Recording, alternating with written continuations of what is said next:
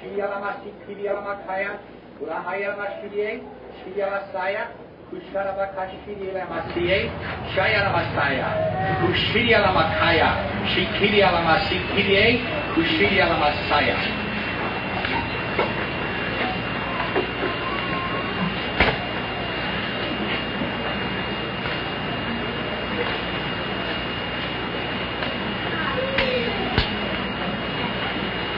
Children, tonight I do bring greetings unto thee by my spirit. Yea, thou hast again came from many places. Some of you have made great sacrifice that you might be here. And as thou hast sacrificed of thy earthly thing and time, dost thou not know that I gave a greater sacrifice for thee? Therefore I say, think not that thou hast sacrificed in vain. For I say, as thou ah. hast presented thyself in this place Amen. tonight, so will I present myself unto thee, ah. that you might receive of me, yea, that which thou hast need of, saith the Lord. Let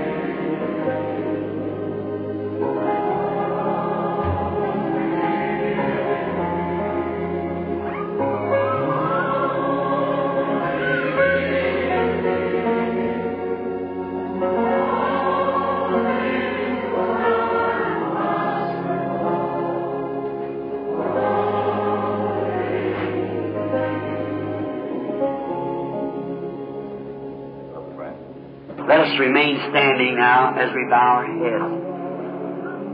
Lord Jesus, we are just only believing.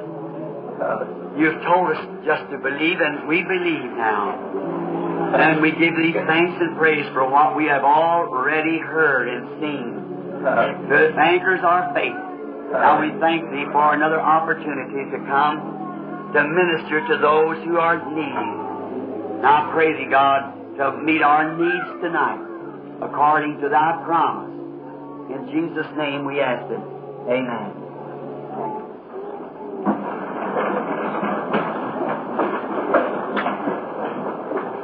We are very happy tonight for this uh, privilege of coming back to the tabernacle again to, to with the gospel of the risen Lord Jesus. And uh, just a little late, I had a special rushing case from Michigan just now, and the Lord done a. Uh, how He knows everything and lays it just. You don't have to tell Him; He knows. He knows just what. And so we're very grateful. To, people drove all day to get here, and then we're so thankful for that. Now, don't forget the. Say something. That's, um, don't forget the the services um, this coming week, uh, Wednesday night and next Sunday morning and Sunday night. If you're around in the neighborhood, I know they'd sure be glad to have you here. And now pray for me as I go on my road elsewhere, and I hope to be back again soon.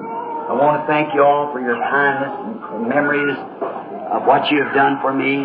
Uh, brother just sent me a new suit of clothes from down a little church in Georgia, and uh, the people, uh, it's just marvelous. And I want to thank those people from down in Kentucky that I was with last week on the vacation, and all that the Lord did for us there. Great mighty hand that we've seen Him, what He did. Now, we're trusting to see again pretty soon, as soon as I get back this way going to New York uh, for the meeting. That's at the Stone Church with Brother Vic, uh, beginning, I believe it's November the 12th. We'll be by here a few days before that time. Then we pass back to again going to, to down to um, Shreveport, Louisiana with Brother Jack Moore. That's a Thanksgiving, Thanksgiving week to be there at Shreveport. It's on the bulletin board, I think, back there in the announcement. And then we hope to be with some of the southern friends after Christmas. We'll be in Phoenix in January. and then waiting for the overseas call so we can get the meetings ready for overseas. They're working on them now. This last month, Brother Borders, corresponding back and forth from a complete world tour to begin just as soon as we get it ready, but we have to wait for conditions. The crowds are so tremendous there, we can't put them in buildings, just have to set them out on the ground. And then sometimes they run up it's almost unbelievable to the numbers, sometimes as much as 500,000. That's a half a million people in one single gathering. Not how many attends a meeting in so many days, but one gathering. You know, usually evangelist counts how many people attended in six weeks, you see. We, we count just how many is there that day, that one time. And so uh, sometimes there's no place to seat them. You always have to put them out on the ground. And uh, we have to get the seasons where it's not raining and pouring down rain and those poor people sat out there. I've seen women sat out there with their hair just stringing down, fine dressed people, and just just sitting that rain all day long. Just sat there, just pouring and thundering, lightning, and storms blowing, them just weaving back and forth against one another like that, sitting right there, wait till you come to pray for them. Now you know God honors faith like that. He does. You've got to do something for God to honor. You see, you show Him uh, people that's got everything handed to them so easy, they don't usually, they, they don't do nothing for it, you see. You got to, the gift is free, that is true. But you, you got to, it seems like it, you know, like to say if you're born with a silver spoon, you've heard that, you don't appreciate. But when you have to work for it, you appreciate the valuation of it. now, you uh, people in the tapes in there, uh, I would that, that I think now, uh, this morning, the message this morning was to me the highlight message of my entire ministry. This morning, a highlight message of my entire ministry. Someday I'll tell you how it come about. And I know that everything has worked for months and months and months up to that one message. Moving up to come to that place, that was a capping off time of it. And um, it's uh, now, I'm sure or hope that you've got what the token meant. See, the token is the sign that the blood has been applied, that the price that's been asked, required of God, Jesus paid that price by shedding His own blood. He did that. Then from His life came the Holy Spirit and when the blood is applied to you, the Holy Spirit is a token that your price is paid. Amen. God has received you. Amen. And that's the token. Remember, that is the token. Now, there's many people who doesn't, they, they don't know what that token is, see? And you have to make it like it nobody knows, see? So that all of them will get it. Just like preaching salvation we have to preach salvation in a way that everybody is for everybody, which we know it isn't. We have to preach divine healing for everybody, yet we know it isn't. Jesus come to save those who was in the book of redemption before the foundation of the world. He only come to save those who they are, I don't know. See? But you, nobody can have faith unless you say it's for whosoever, and it is. Nobody can come unless God's called. That is true. So there's many people that won't be saved. We know that. They, God knew that before the world began, that they wouldn't be saved. There's many that won't be healed. See? Many won't be healed. They just can't, they can't grasp it. They don't know what it is. Many will be. But we preach it that's for everybody because we don't know who that person is. We just don't know. But that is a whosoever. But some people just can't grasp that faith. Now, and same thing about this token. The token, we have talked to the token all the way along. But now is the manifestation of the token. See? Now, we have sometimes allowed it, the Lutherans allowed it to accepting the Word, accepting Christ as personal Savior. The Methodist said when you get happy enough to shout, that's it. The Pentecostal says speak in tongues and you got it. And we find out that all of it was wrong. The token is the token. It's you and Christ as persons together. See? It's the Holy Spirit. His life in you working His, His own life through you. And it's for the rich, the poor, or for whosoever will receive it.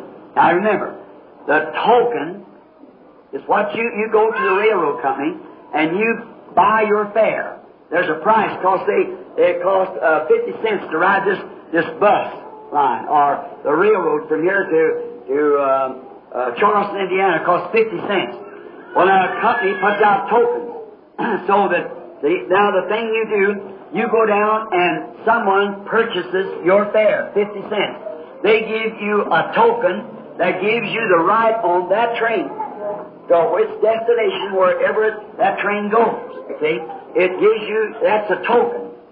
Now, this case, the blood was the token. Literally, it had to be applied because it's just chemistry is all they had because it was a lamb's blood, an animal, a lamb's blood. So the life that was in the blood, the life that was gone out, so the blood was shed. See? The life went out, but it couldn't come back on the believer because it's an animal. But it only spoke of a good conscience that there was coming one, a perfect sacrifice. And to make it a perfect one, the whole judge, the God of heaven, become the sacrifice. Amen. Judge, jury, and attorney. Amen. He become the sacrifice, and then when his life went out, which was God, and the word there where it comes, and I'll give unto them eternal life. Now, in the Greek, I know I'm talking to scholars, I see two or three. See? And, I, and the word in the Greek there is Zoe. Z-O-E in the Greek, which means God's own life. And I will give unto him Zoe, my own life. Christ and God was one. Then the life that was in Christ is the Holy Ghost, not the third person, but the same person, in the form of the Holy Spirit, coming up on you as a token that your life and your fare is paid. You have been accepted. Until that token comes, you're not permitted on the highway. You're not permitted on the in the the bus line. You're not permitted to go in until you can present this token. And that token is your fare. And now it shows that the blood has been shed and been applied to you, the price. Has been applied to you, and you have the token that the blood is applied to you and you're accepted. Get it now? Oh my. Oh, not, not, not no certain evidence. See? You say, Brother Branham, I feel it in your mind, you see. Why will I know? Look, what were you? And what are you? There's how you know. See? What was you before this token was applied? What are you after it's applied? What was your desires before and what is your desires after? Then you know where the token's applied or not. And these other things just automatically go with that. See? It, it isn't. Like talking about to say tongues is the evidence. Now I bear, buy a pair of shoes. The tongue isn't the shoe. It just comes with the shoe. It just comes with the shoe. Now the same thing is uh, the token. The token is Christ. But speaking in tongues and casting out devils and doing those things and preaching and whatever is the evidence is there, true. But it's it's not it. See? It's a gift of it. If I told you that you say, uh, I, I want you, Brother Branham, and I give you a gift. See? Well, that's not me, that's my gift. Tongues is a gift of the Holy Ghost. Not the Holy Ghost, a gift of the Holy Ghost. And the devil can impersonate any of those things. But he cannot be the Holy Ghost. He can impersonate these gifts, but he can't be the Holy Ghost. And the Holy Ghost is the token that the blood's been applied because it follows the blood all the way from the book of redemption. See it? That was the purpose of him coming. That's what he followed in every age. Every age he followed that to see that's brought forth and they cannot be made perfect without us. And now, the entire Holy Spirit visits the church making God in human flesh. As he did before Sodom, the burning there, which was a type. And Abraham, he appeared to him. All the things that He hasn't done down through the ages, in the church ages, He is now doing. Back to the Word because the messages and the messages and the messages has to wind up in the entire Word. And in the last days, the seven seals being opened was to pick up every straggle that's been left off in it and make the whole thing in one great big body of the bride. That them who lived back there was not perfect until this church be perfected, this bride group in the last days, to bring them in and all together be taken up. The token, Jesus Christ, the Holy Spirit, is among us. Amen. We should reverence Thank that. you. We, we, we, we can't humble ourselves enough. Taking off your shoes or getting on your knees wouldn't expel it. It wouldn't, it wouldn't satisfy, it wouldn't suffice us. But a life that brings forth the fruit of the Spirit. Now, what is the fruit of the Spirit? See? Love, joy, peace. Remember this morning? Preparation sent the messenger with the message. Next thing he done after he sent the messenger with the message, he sent the pillar of fire for a vindication. Next thing was, after that, was uh, a, consola- a consolation. See? Uh, you knew that it was right. There's a peace. We have peace with God through the Lord Jesus Christ. Now, tonight, we're going to pray for the sick. I think they have communion. You, want to have baptism? Baptism? Just communion. Communion. And we want you to stay for communion, and within, within 35 or 40 minutes, uh, we aim to be finished and ready for the communion. And now, tomorrow is the time of Labor Day, so you can kind of rest up. Now, I said that was our intention, you see. We know I want to be sure to make that right. This morning I told you, being not with you, I, I think we had another two three hour message this morning, but but I, I just got started and I thought I'd just carry that over for tonight, but it was just too tremendous. I don't know whether the people got it or not. I hope they do everywhere. I hope there was some good tapes on it so it can be carried out to be known that I believe of all the messages I ever brought that absolute was ordained of God outside of, of course, the regular commission like the seven seals and things. That was directly the Word of God. I'm talking about a message to preach. I believe that one was it. Uh, the, one is needed to follow those seven seals. Now watch what's come after the seven seals. The uniting of the people. United signs. The red light flashing in the last days. The sign of women getting prettier and man, what they would do. All these signs of the Holy Spirit leading up. And then come right back here to the capping off of all those messages since the seven seals is capped off in this one thing. The token. Amen. That we are all right. See? Just check ourselves and see if we're in the faith. Now, the Lord bless you. And now, before we before we turn over in the Bible to pray for the sick, we asked this morning how many it was prayed for last Sunday night that, that, that got healed, was healed already this week.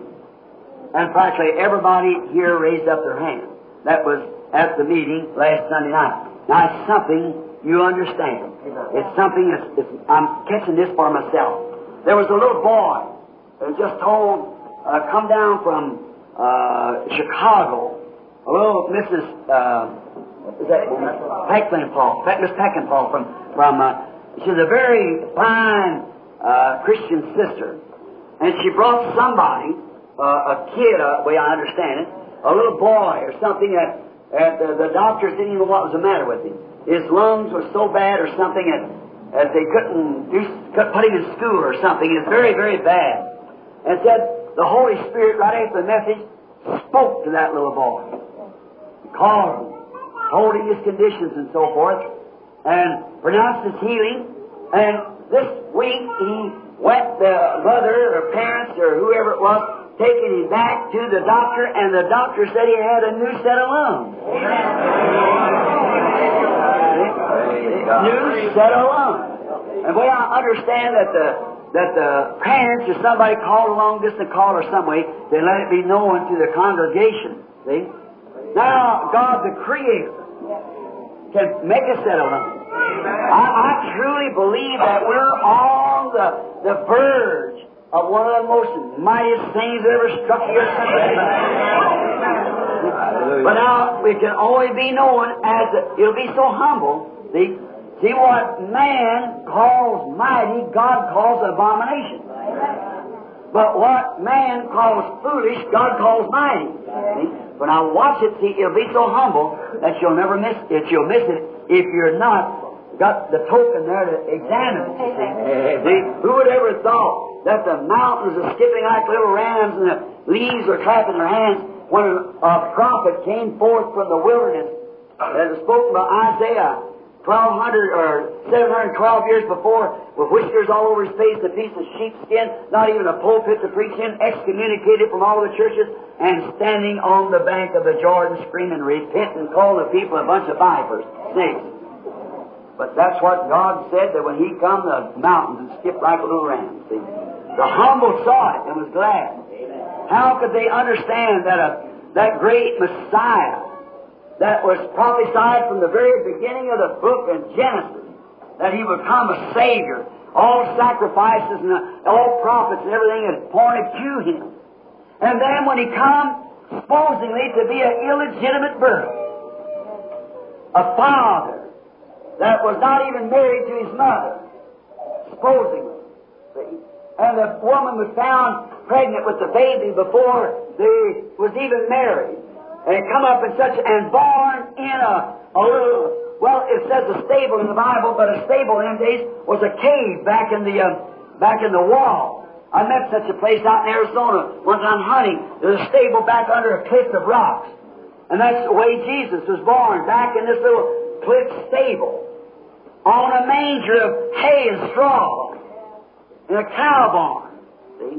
Where stock was and was raised up as the carpenter's helper. And how could that be the mighty Jehovah? But it was. It was, see. Very odd sort of a person. But oh, always just a boy. He astounded the priest by knowing that word because Amen. why? He was the word. He was the word. He never wrote a book. He never wrote a he never wrote a word. The only word he ever wrote, I guess he erased it out in the in the sand when a woman had been taken in adultery. He never wrote a word. Why? He was the word. He was the word. He didn't have to write it. His life lived it. He was the word. If, he, if I do not the works of my Father, then believe me not. If I don't do exactly what the Word said I would do, then I'm not the Word. But if, that's what He meant. He is the Word. So now, prepare yourself now for the, the oncoming healing service and the communion. We'd be happy for you to stay with us if you can't, If you can't, we'll have a dismissal right away. And don't forget, pray for me and pray for my wife, uh, the sweetest woman in all the world, and for my children. And I, I'll claim them every one for the Lord Jesus. Now, Becky is just at the age of little uh, Ricketta, you know, just a, uh, a little uh, Tierney, as we used to call it. And then she's just at that age, but now she's a very sweet girl. I, I thank the Lord for that. No smoking, no drinking, no running around, nothing.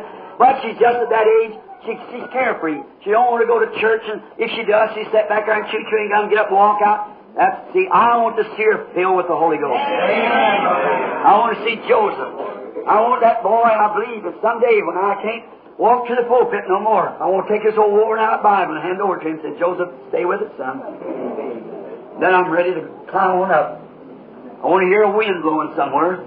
Look up. Wave my hand. Take off.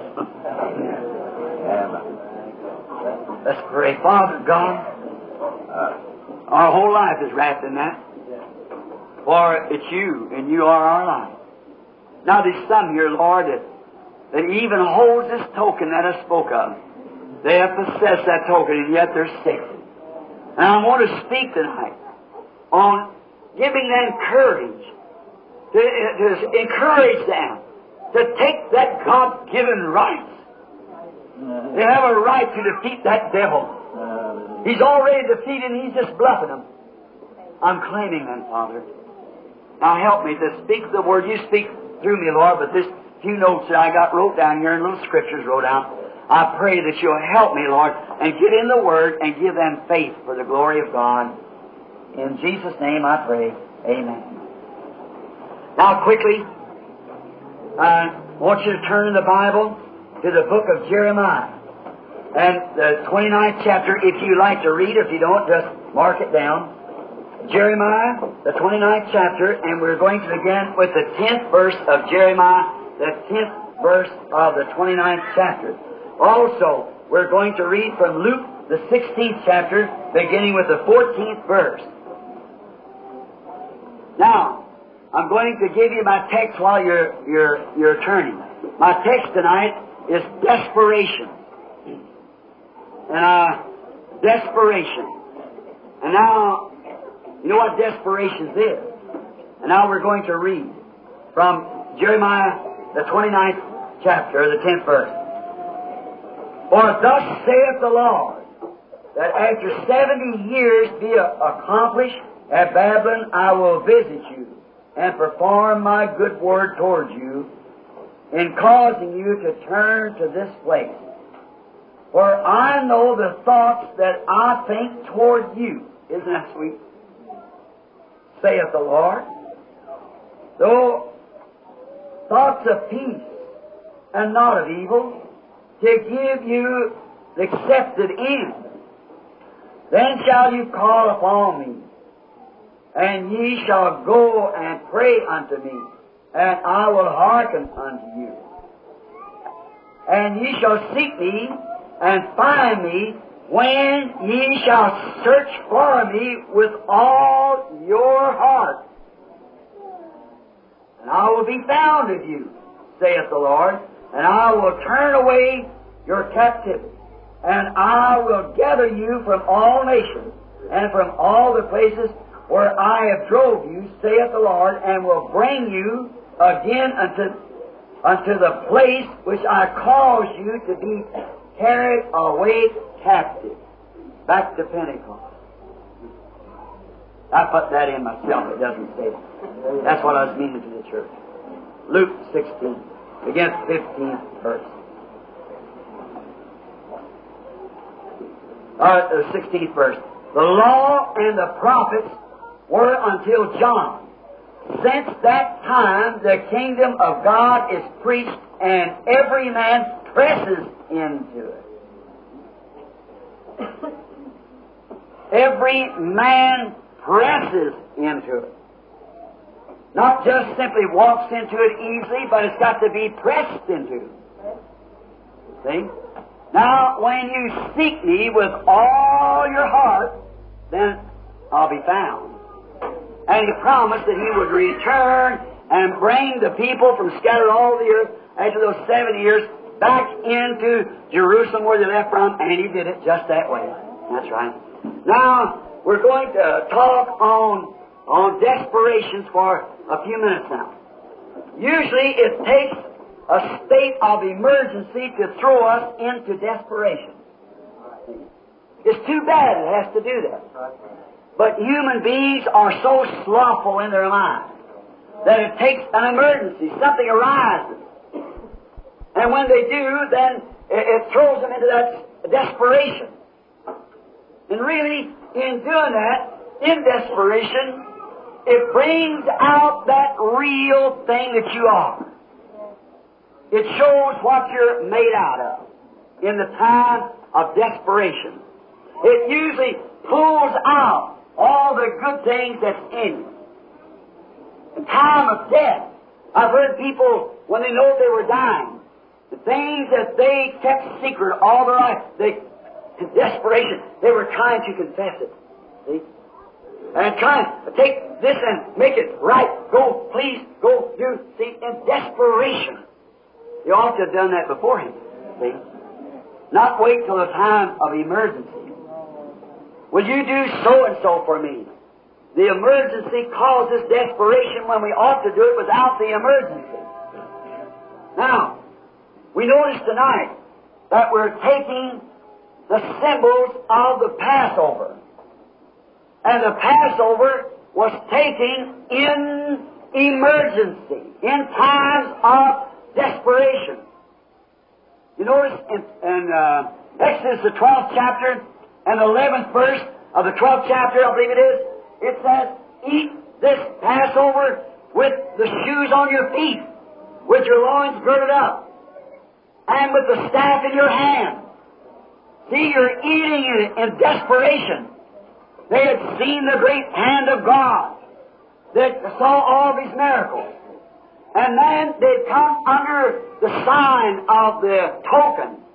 And while they were under the sign of the token, they'd taken the communion in, in desperation. For they knew at that time God was fixing to strike with judgment. And it was a shaking time. It was a time where every man was examining himself. Because the word of the prophet had not failed one time. It had been proven to be true. Whatever he said, it happened just exactly the way he said it. The pillar of fire was still there. And then the prophet had announced that God would only pass over when he saw the token at the door. And it was a desperation. I'd imagine the children were, when they saw those big black wings drop down from the sky, like a smoke settling over the city, the screams coming from every house, the children might have went to their daddy and said, Daddy, are you sure that we're under that token? And he could go to the door, look upon the post and the and say, Son, that's according to his word. Remember, I'm your oldest child. Daddy, are you positive? I am positive that's according to what the prophet told us, and he has the word of the Lord. Say, when I see the blood, I'll pass over you. Take a lamb for the house. I brought all you children in. You're my oldest, but my firstborn, that's the one that's dying all out in there. But there's the blood. That's what thus saith the Lord was. So rest, my son. Rest at ease because God made the promise. See? Well, Daddy, why you got your shoes on? Why you got the staff in your hand? Why you got a piece of bread in one hand and a lamb in the other hand? Why is them bitter herbs and things? What are you eating? What's the sweat running off your face about? Son, this fixing a strike. See, it was in a time of desperation. Now, I believe that we're living in the days that we're, or otherwise the days that we're living in should cause the church to go completely into desperation. I believe since the message this morning from God, not me, I believe that ought to throw this into our congregation into desperation. That we have played long enough. We went to church long enough. We got to do something. How is it that we can see other great signs and wonders done on others, and what about us? It should cause a state of desperation that we are determined before God. The signs of His coming should bring this entire congregation when we've read it from the Word. The Holy Spirit has told us, go at a certain place. Such and such a thing will happen. Not tell us what it was, but it would happen. We go there. It happens that way. The newspapers pack it. The magazines pack it. Show the picture of it. Come back here and see those great mysteries hidden in the Bible open up to us on a new field that we never know before and perfectly blends into the coming of the Lord Jesus. Then at the end of the message, you see the action of the great Holy Spirit. See Him come down visible before people. Even take pictures of it. See it working and showing that it's not a man, it's not just a preacher, it's not a certain congregation, it's the Holy Spirit showing the same thing it did when it was embodied in the body of Jesus Christ. Now it's embodied in the body of His bride. Uh, it should throw us into desperation. Those people had seen the hand of God. And that night of the communion, they took it with in desperation because they know that something was fixing to happen. And we know something's fixing to happen. And remember, the coming of the Lord will be a sudden, secret going away. He'll come and take her like a thief in the night. And to think that if somebody, all of a sudden, there's members of our family gone and you're left behind. It should throw us into desperation. That by the grace of God we'll not be left back behind. If anything I don't want, don't, don't leave me, Lord. A few days ago, I was hearing Mel Johnson sing that song, Remember Me, when tears are falling down. Yes, remember me when friends are not around. When I cross over this river of Jordan, when you're calling the roll, remember me. And on the Lamb's Book of Life, I want my name wrote. I want him to remember me when the roll call. And it throws me into desperation. That is like Paul said, after I have preached the gospel, shall I be a, a stowaway? Shall I be a, a cast off? It could happen. So it throws me into a desperate state. Desperation. To think of after all these years of preaching, would I, could I, a place come where I could fail him? What's the next move? What must I do next? And it throws me into a nervous stage. Now what can I do? It throws me to the mountains and to the valleys. That's hard. Because when I'm with the people, I've got to be all things to all men that I might win some to Christ, yet with that token always before me. And I see things that's coming up, and you can't tell the people. You see different things, and you're forbidden. Then visions that they call on, and sometimes they'd be sorry if you did tell them. And you know better than to do it. And then you go so far in visions that everything becomes a vision. It throws you into a nervous stage. You, you're looking and say, now I'm out of vision. Like sitting right here. Is this the vision? Where am I really standing at? You, you overwork yourself. You overtax yourself. And you find out things about people that you wish you didn't know. The people that desires these things, to know these things, they don't realize what that type of ministry costs. You don't know what goes with it. Then it throws into desperation. Lord God, I know we'll have to answer. Jack Moore said to me one time, I'd hate to have to answer like you have to at the day of the judgment. That God has put these people into your hands and you're going to give an account for every one of them. You're going to answer for your ministry. That's been about 15 years ago, or maybe 18, and since then I've been in desperation. What will I do? Let me say only what you say, Lord. Let me tell them what's the truth or don't say nothing. It throws me in desperation. Then seeing these signs coming, seeing the Holy Spirit take us out there and bring these seals, and lay them in like that, bring the church ages and lay them in. Then come down in a great big pillar of fire back there and reveal himself. Then come down on the next thing, on the seven seals, and reveal it here, put it in the papers and magazines. Then come in and take the angels of God, them seven angels with seven messages, and confirm it exactly what the Bible says. Then, during that time, come up and bring in those seals, those signs, flashes of the end time, and bring it up to the people and tell them what it was and all about it. And The Lord working right there, showing Himself present, and then right down like this morning, come up and require that token on every person. Then you're my people. You're the ones that I love. These and them listening to the tapes and so forth. Then you see what desperation puts me in. Amen. Desperation. Signs of His coming should throw every member of Christ into desperation now. About our souls, about our, our, our welfare for hereafter. Well, what are we going to amount to if we gain the whole world? What are we, what are we living for? What do you work for? What are you eating for? What are you struggling for to live? What are you living for to die? And you're not fit to live until you're fit to die. True. And we see so many miracles of healing. It should put us into desperation. If that little boy, I, am I looking at Miss Peckinpah now? Uh, is this Mrs. Peckinpah? Uh, are you the one that had the boy here somewhere? Well, here's the woman sitting right here I was talking about.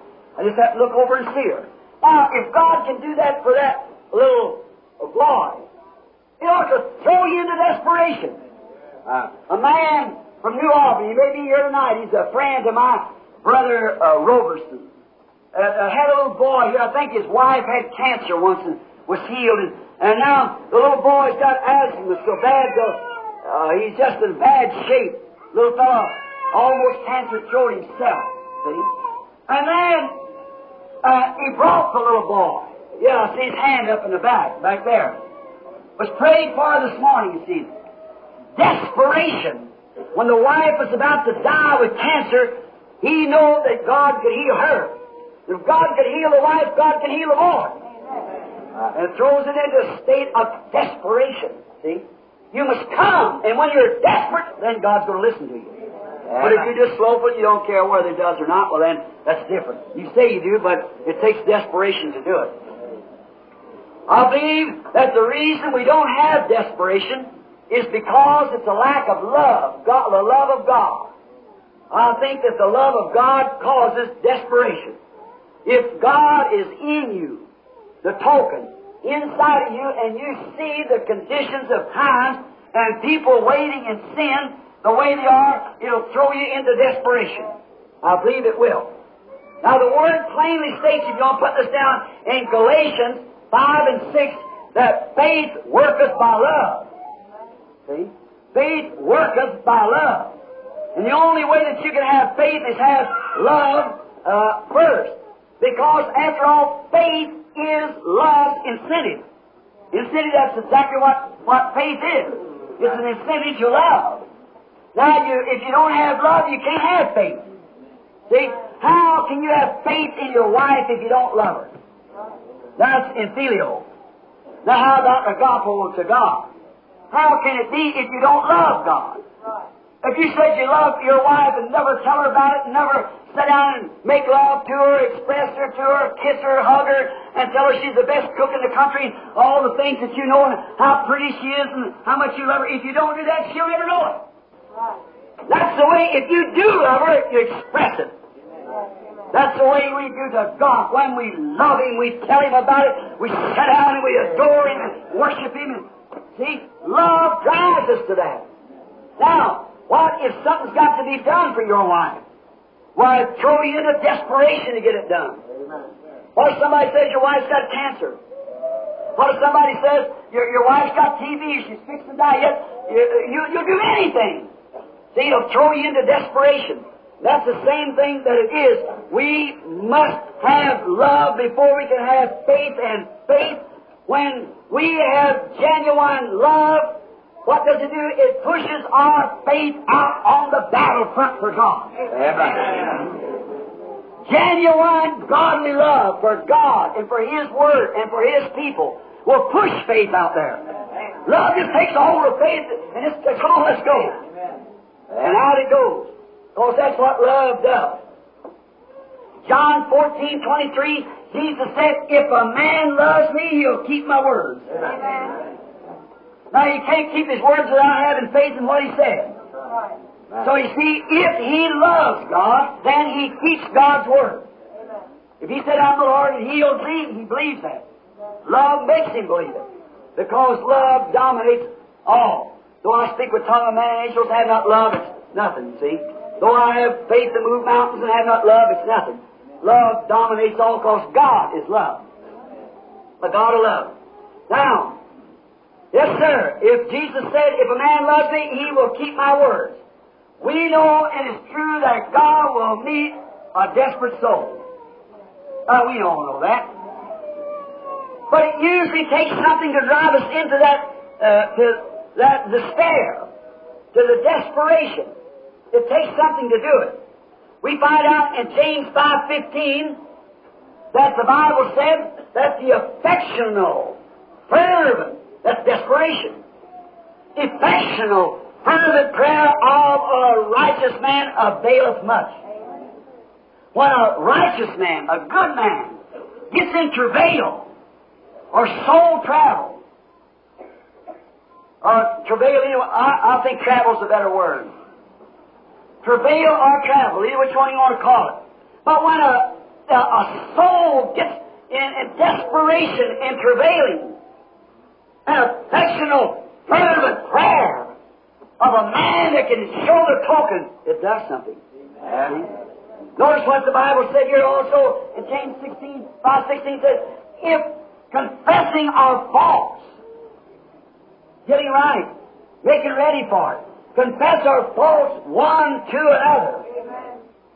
Having no, no faults, uh, ask people to pray for you. Confessing our faults one to another and praying one for the other. There you are, with love.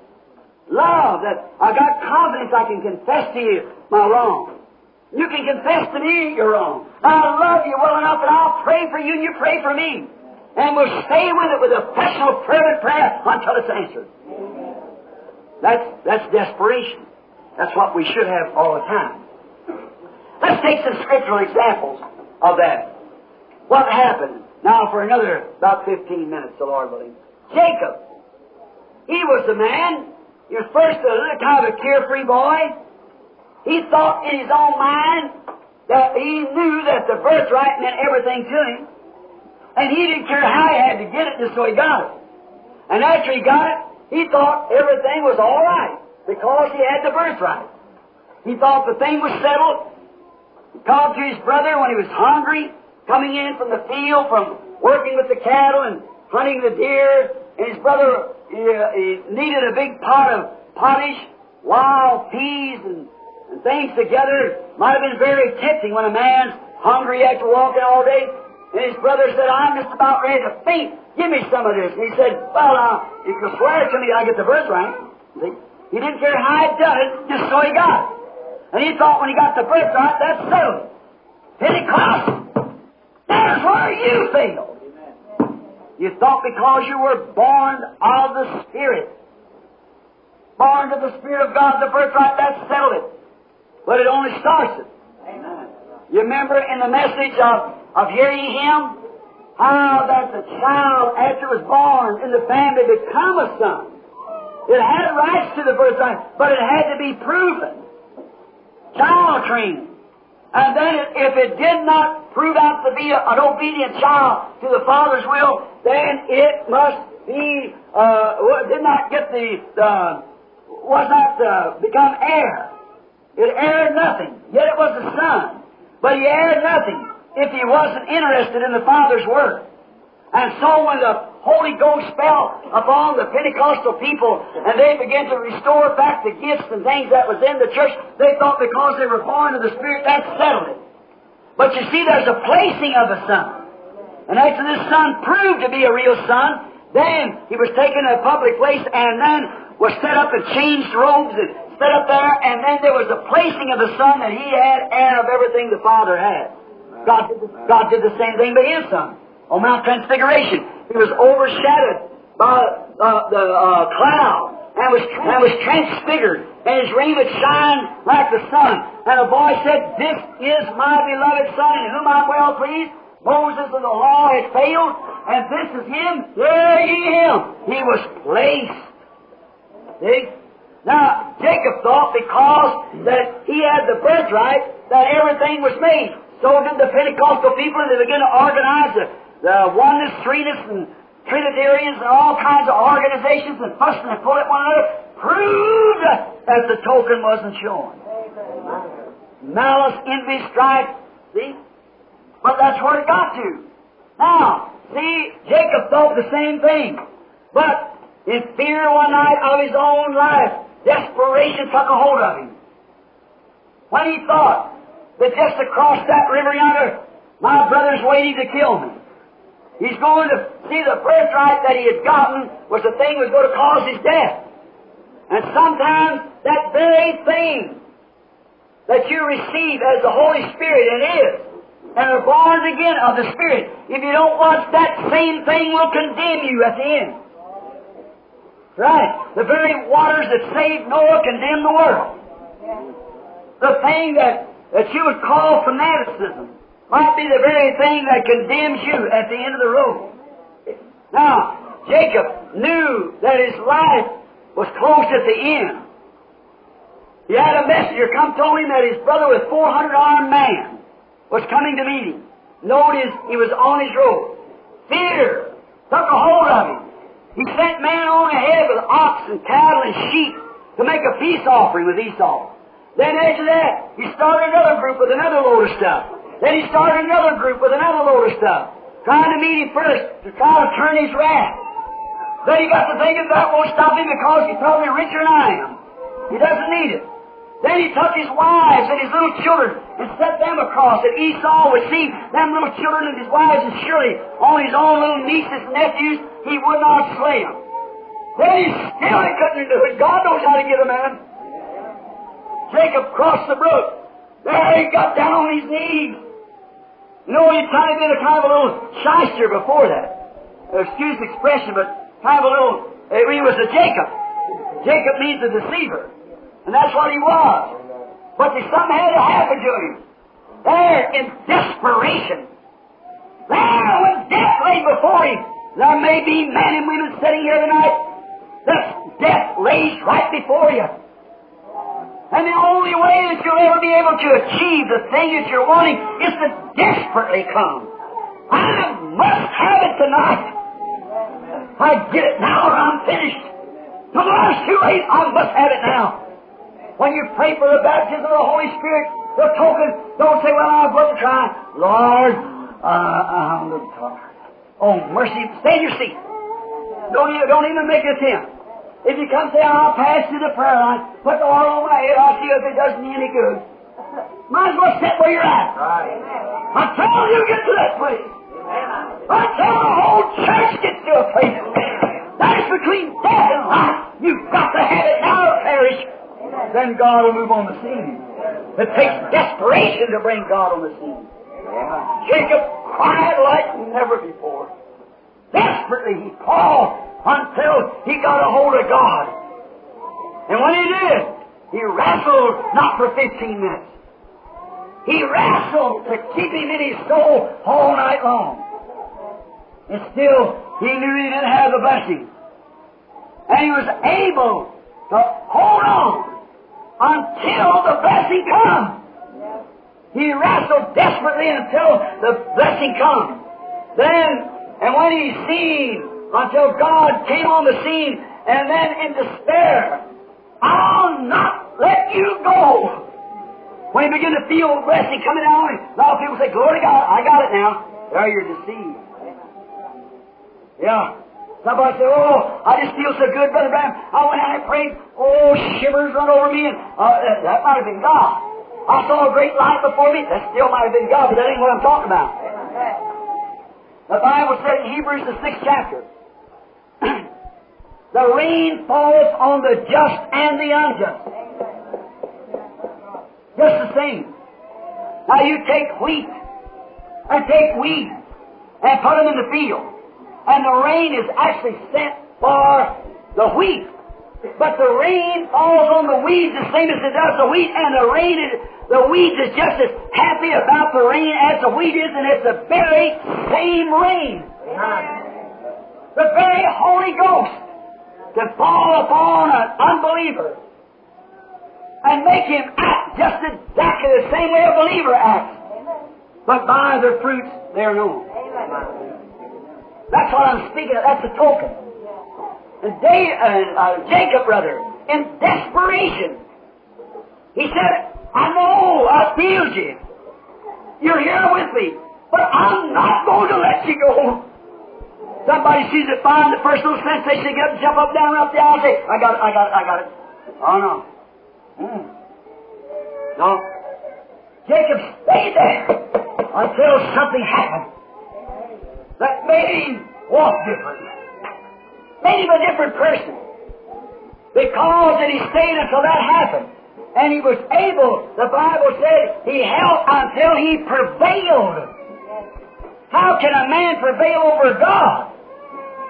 But you can do it. You can do it. A man can prevail over God. One time there was a man named Hezekiah, had been told by the prophet, Thus saith the Lord, you're going to die. Hezekiah turned his face to the wall, and in desperation he wept out. Lord, consider me. I've walked before you with a perfect heart, and I need 15 more years. After God had told him that something's going to happen, he's going to die. And in desperation, he changed the program of God.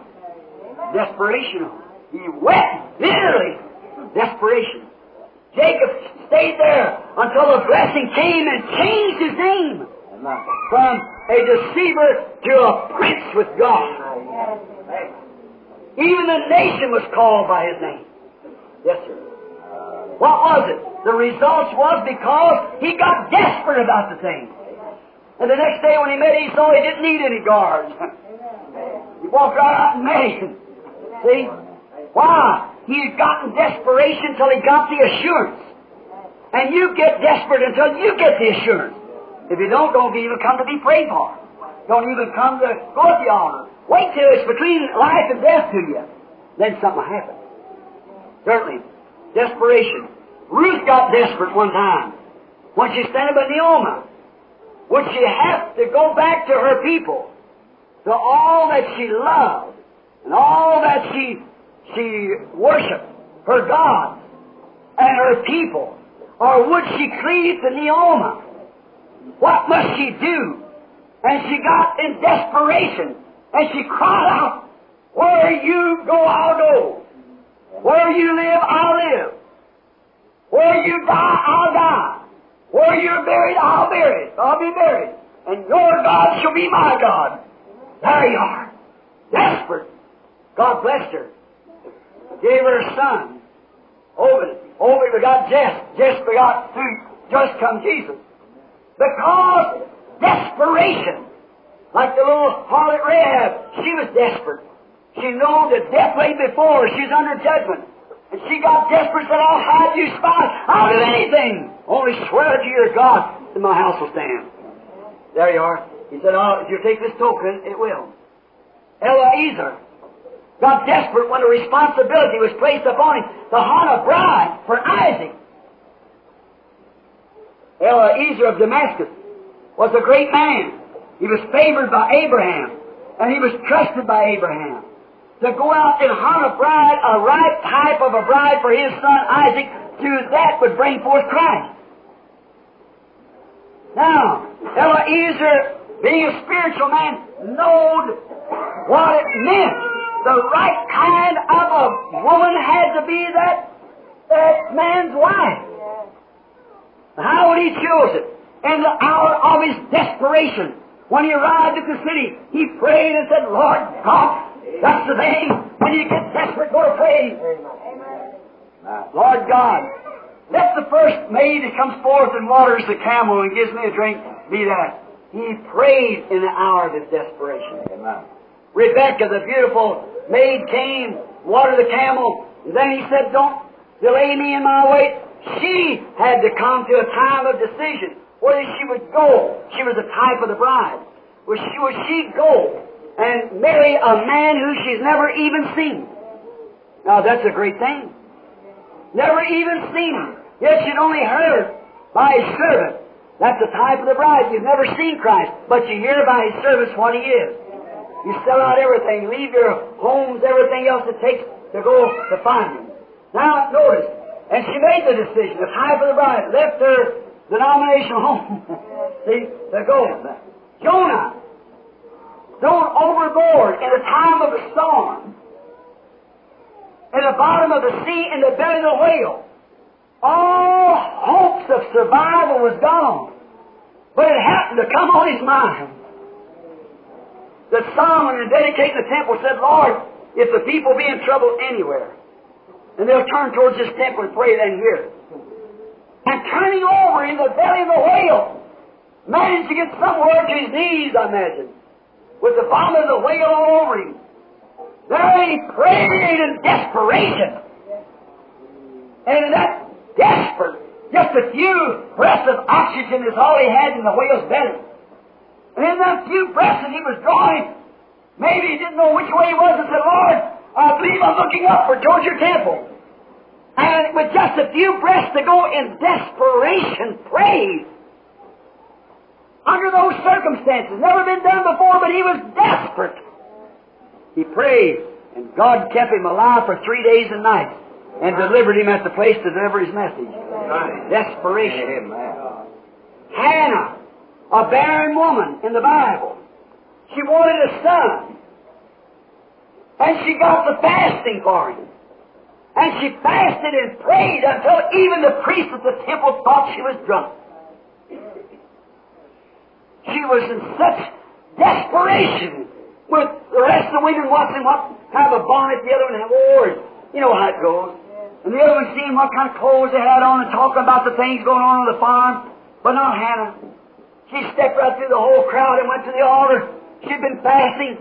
She wanted her reproach taken away. What a difference it is. It's almost a reproach to have a child. Then it was a, it was a reproach not to have one. And she got on her knees. And she never noticed the dignity of the temple. She never noticed the dignified priest as he walked out. She was in such distress full of tears was rolling down her cheeks, and she was crying in desperation, Oh Lord God, give me a son. Give me a son. Notice, she wasn't selfish. When God heard her and answered her prayer and gave her a son, she gave him back to God. And because that she was willing not to be selfish after God had answered her prayer, He gave her a prophet. that was an extra blessing. Oh, He's just full of them. Those little extra things that He gives. Not only a son, but a prophet. And there had been no open vision for many, many years in Israel. Samuel, the first prophet for many, many years, because a mother got desperate that she could have no children. And she was past the age of bearing, probably 60, 70 years old. And she prayed with desperation. She must have this child. Why is it? God had spoke to her, no doubt. You can't be desperate till God speaks to you. Oh, church, rise and shake yourself. Pinch your conscience. Wake yourself up in this hour. We must be desperate or perish. There's coming forth something from the Lord. And notice, thus saith the Lord. There's coming forth something and we better get desperate. It's between life and death. It'll pass through us and we won't see it. Because that she wasn't selfish, she was given a prophet. The Shunammite woman a little boy that the prophet had spoke the word of the Lord over, her, though she was old and her husband old. They had no children, but she was kind to this, this prophet.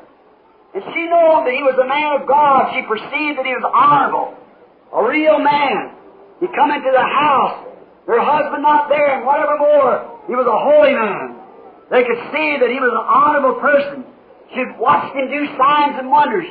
She'd heard him tell things that happened. He was an honorable, holy man. She said to her husband, I perceive that this man that stops with us is a holy man. The lady of the house. She knew that he was a holy man. And she built a little house out there for him so he wouldn't be embarrassed.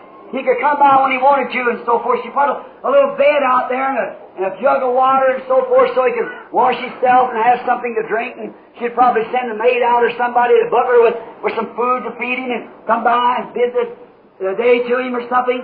And so when Elijah saw this kindness done to him, and it's written, what you do to my little ones, you do it to me.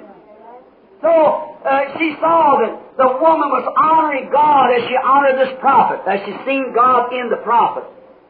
And so uh, she wanted nothing for it. It wasn't her heart for anything. She just done it because she loved God. She didn't do it for any blessing. She just done it. Now, now Elijah said, Go ask her, shall I speak to the king for her? I'm a personal friend. Or the chief captain, I, I know him real well. There's some favor, something I could do for her. I want to give her something for how she's been to me. She's, she's fed me. She's let me sleep in the beds, and, and she's been real nice to us. Now, what can I do? She said, no, I just roll among my people. We're, we're well off. We have a living, and that's all. We don't need nothing. And Gehazi said to him, but she doesn't have any children. No more Gehazi saw it, no doubt. The prophet saw a vision. For he said, Thus saith the Lord. Go tell her. In the proper time or the proper time, a year from now she'll embrace a son. And the son was born. When he's about 12 years old, how that old couple must have loved this little boy, their only child. And one day he's out cutting wheat with his daddy. Must have been about the middle of the day. He had a sunstroke, I suppose, because he began to holler in my head. He got sicker and sicker. His daddy had to take him from the field. And it's such an emergency there that he sent a servant to send him in. The mother held him on her lap until noontime, and he died. Notice, her only child that had been given to her by the Lord through the prayer and the promise of a prophet, and thus saith the Lord. She knew there was something wrong somewhere. It just wouldn't work. How would God give her that son and let her, her love come to that baby? Yet she never asked for it. She was too old to have it. The hand of God had to pronounce it. A man spoke at the prophet, and there this baby in this condition had died, her only son.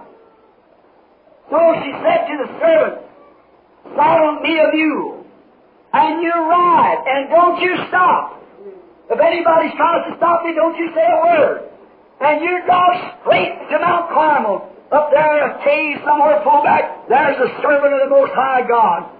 The one who told me, thus saith the Lord, I'll have a baby. I want to know why God did this. So he said, go straight forward and don't check that mule. Let him run just as hard as everything's in him. Let him run till you get there. Desperation. Elijah the prophet raised up, looked and said, here comes that Shunammite. And it's something wrong with her. God's kept it from me. I don't know what's wrong. Said, go beat her. I got, let's hurry. There's something wrong. Desperation set in on the prophet. Desperation on the woman. See, they were coming together. One wanting to know what the word of the Lord was, and the other didn't know what the word of the Lord was. You are. One wanted to know it, the other didn't know it.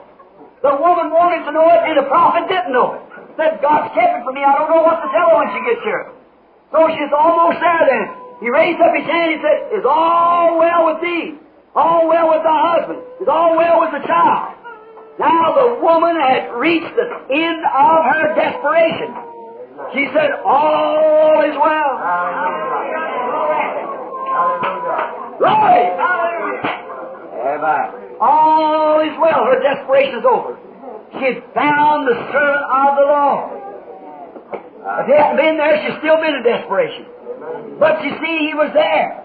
She said, All is well. Elijah thought, Well, what's going on now?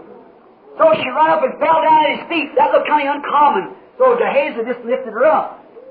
Said, Let her alone. Don't do that. Elijah said to his servant, Don't do that, let her alone. There's something wrong. God keeps it from him. Then she revealed to him that the baby was dead. Now the prophet didn't know what to do. He said, Gehazi, take this staff that I've walked on. He knew that whatever he touched was blessed. Because it wasn't him, it was God in him. He knew who he was. He knew that he was a prophet. So he picks up the staff and said, Gehazi, you take this and you go and lay it upon the child. And if anybody speaks to you, you get desperate. Don't you sleep nobody and let no, just keep going on. Don't speak to nobody. Put it upon the child. But the woman, that didn't end her desperation. That didn't satisfy what she come for. She said, as the Lord God lives, I'm, I'm not going to leave you until you go minister to the child. And Elijah got desperate. Here he went, down the road, him and the woman. And when they got there, all the people were out in the yard screaming and crying. And the woman had done the most appropriate thing could be done. She took the baby and laid him on the bed where Elijah had laid him. That was as good as staff. And he didn't wake up there so the thing wouldn't work. she wanted to know something different. The prophet went in. Now he's in desperation. Now what's he going to do? And we find in the Bible that he walked up and down the floor. Desperate. I don't know nothing else to do, Lord. Here I am. You told me to speak that to that woman, and thus saith the Lord, and it's exactly the way I told her, because you told me. Now, there she's in trouble, and I don't know what to do. There lays a dead boy. What can I do, Lord? No doubt the Holy Spirit said, if the God is in you, then lay yourself on the baby. First thing you know, he stopped, put his hands upon his hands, his nose upon its nose, his lips upon its lips. And when he laid himself over it, the baby sneezed seven times. Amen. Desperation was over. The baby comes alive. Because the desperation drove the woman to the prophet, and desperation drove the prophet to the baby. And desperation, both of them drove God on the scene. With love of God and love for His people, brought the love of God down and thrown faith out on the battlefront, and the work was done. Amen. Case closed. Amen. That's it. Desperation does it. Certainly. She wasn't going to leave. Blind Bartimaeus thought Jesus was going to pass him by. Sitting out there at the gate, blind, beggar for alms. The first thing you know, he heard a noise. Jesus was passing by. He said, Who passes by? Somebody shoved him down. He said, Please, somebody, who's passing by? One of them, maybe a kind little disciple woman, said to him, said, Sir, don't you know who that is passing by? No, I hear some of them say there's a whole graveyard full of dead people up here. If you raise the dead, go raise them. Is it a blasphemer or somebody? No. Have you ever heard of that prophet of Galilee, that young prophet called Jesus of Nazareth? No. Well, you know, in the Bible it says in our scrolls that the son of David will be raised up to seven. That's him. Is that him? Is that him? And he's passing by. Desperation drove him to scream, Oh, Jesus, thou son of David, have mercy upon me. Amen. Pass me not, O gentle Savior. Hear my humble cry. While on others art calling, do not pass me by. Oh, Jesus, some of them said, shut up. You make too much noise. But he was desperate. If he got by, he might never have another opportunity. We might not either. This might be the last night. Desperation, he screamed out. Oh, Jesus! No matter who told him to stop, he cried just the same, that much more louder. When they told him to shut up, and they didn't get louder. He was desperate. Nobody could stop him. Thou son of David, have mercy on me. And he screamed in desperation, and the Son of God, with the sins of the world upon his shoulders, going to Jerusalem to be offered up right then for a sacrifice for the world, stopped in his tracks. Desperation, a despairing cry stopped the Son of God. Said, What would you have me do for him? Oh, the Lord, that I might receive my sight, said, Go your way, your faith saves you. That was enough. Desperation. When desperation is to receive something, the faintest little touch, faith grabs it. Ah. See? You just said, oh, wait a minute, wait a minute, hold on just a minute, let me see if I see now. I've never seen my hands for many years, let's see if I see it. I don't see nothing yet. When Jesus said, Thy faith has saved thee, that was enough. That's all he wanted. Desperation calls for a subject. And when the subject, no matter how faint it is, is received, it's believed right then because faith catches when desperation is pushing her. See? Love in there mixes with it and brings it to it. Desperation doesn't. Blind Bartimaeus caught the vision quickly. Peter is all steamed up one night on the sea when he got in desperation and he began to cry out, There's something wrong. I see a spirit come walking to me. The ship was about to go down. He said, If it be you, Lord, bid me come to you on the water. And he sat down out of the ship and started, and he got scared when he got started, and he started to sink in desperation, though a mistake in trying to follow the commandments of God. Yeah. I hope the church gets that. The man was doing what God told him to do. Now you Christians tonight, you're in the line of duty, trying to follow the leading of the Holy Spirit, and a cancer grabs you, or a, a death grabs you, the cancer, tuberculosis, whatever it is. In the line of duty, you have the same right that Peter had. Lord, save me or I'll perish. In desperation, he called out, and a hand reached and picked him up. Amen. Hallelujah. You had the same name. But he screamed out, Save me, Lord. Amen. He heard my despairing cry. From the waters lifted me, now safe am I. Praise. That's it. When you cry out, maybe this woman, mother, whatever it was, to her little son or grandson or nephew, or whatever it was, cried out in despair. God heard. Then we find out that in the sinking, God heard him. In the line of duty, he started to sink. He failed. No matter if you fail, that don't have nothing to do with it. We all fail. We're failure to begin with. But we got somebody standing down with a strong hand who can reach us and take us above the water. If you've made a mistake, some woman made a mistake, some man made a mistake, some boy girl made a mistake, don't sink. Scream out. In despair, Lord, save me or I'll perish. Get desperate about it. God will hear you. He always hears a desperate soul. That's what I'm trying to tell you about. Hallelujah. Our dear Lord, Jesus Himself, in the world's greatest battleground, Gethsemane, He cried out in despair. Should He take the sins of the world?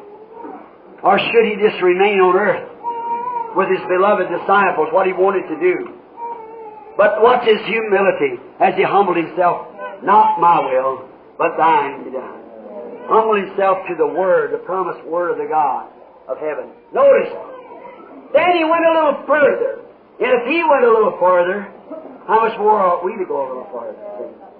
And notice, the scripture says here in Luke that he prayed earnestly. Brother sister, if Jesus had to pray earnestly, how much more have we got to pray earnestly? If Christ, the God of heaven, made flesh, had to pray earnestly, then how much more are we, sinners saved by grace, pray earnestly? If, if the decision throw the Son of God into despair, what will it do to you and I? Desperately we must cry. God in these last days has manifested Himself so to us by His great signs and power should make us desperate. That's right. And is willing to heal us and save us or to throw us all into desperation to get to that healing stone. That's right. Look, if Florence Nightingale, the great granddaughter of the late Florence Nightingale that founded the Red Cross, you see her picture in the book, weighed about 30 pounds. Cancer had eat her up in London, England. They brought her from Africa. London, England. And there, in despair, Brother Bosworth wrote back to her and said, We can't come to Africa. She stroked back, had a nurse to write and said, I can't be moved. I can't do it. Showed the picture. You've seen the picture.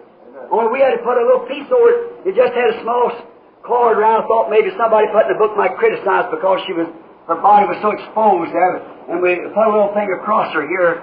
She just had a, a little a rag towel laying across across her hips. But up above there was nothing. And even, but we thought we put a little piece of paper on there and photographed the photograph back to keep people who's not got right kind of a position in their mind of thinking that they wouldn't criticize me putting that picture in the paper. And then, when the doctor said that she can't be moved, and she knew I was going to visit England, she had them to put her on a stretcher and pack her to a plane and bring her to London, England, and send a guard out to the plane before going down to Buckingham Palace, send a guard out there to come pray for her. And she was so far gone until she couldn't even speak to me. They had to raise her hand to put it in mine. You know how London is, some of these soldiers been there, it's always so foggy. And I knelt down there to the side of a window. And she, the tears were running off. She wanted to, I don't know how she even got enough moisture to let tears come. It just only bone, skin over. And her, her legs up here at the hips wasn't over about, looked to me like about two inches across or three inches. Her veins was collapsed. How she's living, I don't know. You see her picture later. I knelt down by the side of the bed.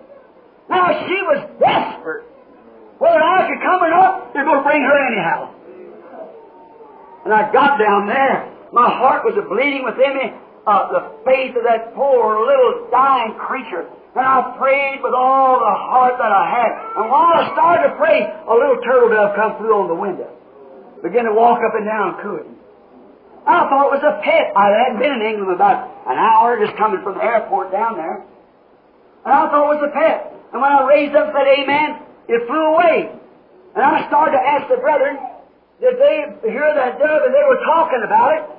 And when I started to say, you see what that dove means? It come out, thus saith the Lord. You'll live and not die. And she's living today. Why? Desperation. Desperation drove the woman to take a stand. Live or die. Desperation arranged it that she got there at the same time I did. And a token from God, He sent a dove to give thus. Amen. Desperate. When Sister Hattie Waldrop of Phoenix, Arizona, she's coming up the sidewalk in my first meeting. The intern and her husband bringing her cancer of the heart. She made her stand to try to get there to the meeting. But she was so bad she was couldn't breathe no more. The blood was dropping back to her heart. Well, the cancer eat into her heart. Now, cancer of the heart. That's about 18, 19 years ago. Maybe 20. 1947 is when it was. Now, she said to her husband and the intern, If though I'll die in this life, take me up there. Desperation. She lost conscience. I don't think she was dead. She claimed she was. Now, she might have been. She hear this tape. Now, I, I, I, she, she claimed she was dead. I don't know. They told me she's a dead woman coming up the line. And when the woman come by, she was lifeless. And when they brought her up there, the word of the Lord came, and I went and laid hands upon her, and she rose up and went home walking. This has been about, I'd say, safely 18 years ago, and she's just as healthy and hearty. She'll be at Tucson to meet me when I get down there. Desperation. Though I die in the road, still will get me down there. He healed others. He'll heal me. Willing. Let our hearts be filled with love in this day. And be earnest in a desperation. After a while, it may be too late. Jairus one time had a little daughter that was dying. He was a borderline believer. He believed Jesus, but he's afraid to confess it because they put him out of the synagogue. But the doctor come one morning and says, she's dying now. Desperation set in. He couldn't afford, as his position, to be caught with Jesus of Nazareth because he'd lose his position as a priest. But I'll tell you, when an emergency come, it threw him to desperation. I can see him hunting for his little preacher's coat and hat and slip it on. Here he comes down through the crowd, pressing around. Where there's a woman just touched his garment and so forth. And there's all shouting, but he went in and said, Master, my little girl's laying at the point of death. Master, Master, my little girl's laying at the point of death. And if you just come lay your hands on her, she'll live. Oh my. Desperation makes you say things sometimes. Makes you do things. It puts you to action. His daughter was saved by the desperation.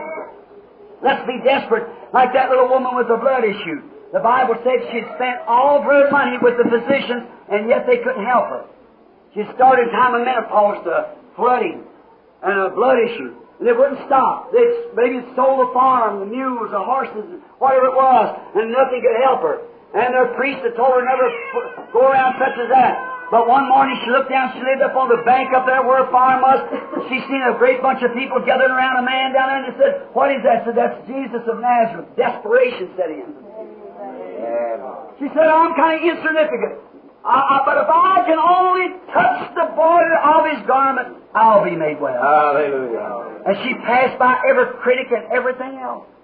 But then she got to the spot. She touched his garment in desperation. And when he did, he turned and said, Who touched me? And they all denied it. But he looked around, he was possessed with a great gift of God. He was God. And he found the little woman and told her her blessed issue had stopped. Desperation drove her to do that. It was desperation that drove, drove the queen of the south. She heard that the gift of God was working through Solomon. Desperation drove her to that. Desperate. That's human beings. Like you. Like me. They wasn't any different from you and I. They had five senses to eat and drink and so forth like we do. Live and die. They were human beings. It drove her into such desperation till she took part of her kingdom. It drove her to a place that she didn't think about that Ishmaelites would rob her on the desert. Her 90 days on the back of a camel across the Sahara Desert. Desperation, she's going anyhow. And when she got there, there was nothing help from Solomon but what he told her, the things that she wanted to know. Desperation, Jesus said she'll rise in the day of the judgment with this generation and condemn it. Because they're greater than Solomon here. Desperation. In closing, I might say this. Not long ago down in Mexico, I seen something desperate. I just got to the platform there in a big arena. The people have been in there since 9 o'clock that morning, and it's nearly 10 o'clock that night. No blind man the night before, totally blind for about 30 years, received his sight, was going around the city that day testifying.